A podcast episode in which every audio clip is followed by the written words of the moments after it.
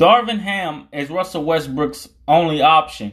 If Russell Westbrook doesn't listen to anything that Darvin Ham has to say, then I'm pretty sure he's either going to be sent home or he's going to play that bench role because Russell Westbrook cannot f this up. If he f's if he f's this up, if he doesn't do anything that Darvin Ham wants him to do, I guarantee you this is going to be his last season in the NBA. He's going to be out of the NBA, and I'm pretty sure that's something that he doesn't want.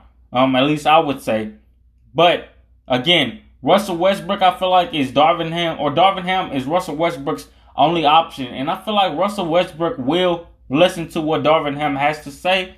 I feel like um, Russell Westbrook will kind of do everything that Darvin Ham wants him to do because I don't think um, Russell Westbrook respected Frank Vogel, but I do feel like Russell Westbrook um, does um, respect um, Frank Vogel. I mean, not Frank Vogel, but Darvin Ham. And on top of that, I'm pretty sure Darvin Ham really wants to help out Russell Westbrook. Personally, that's just me. Let me know what you guys think, and um, yeah, peace.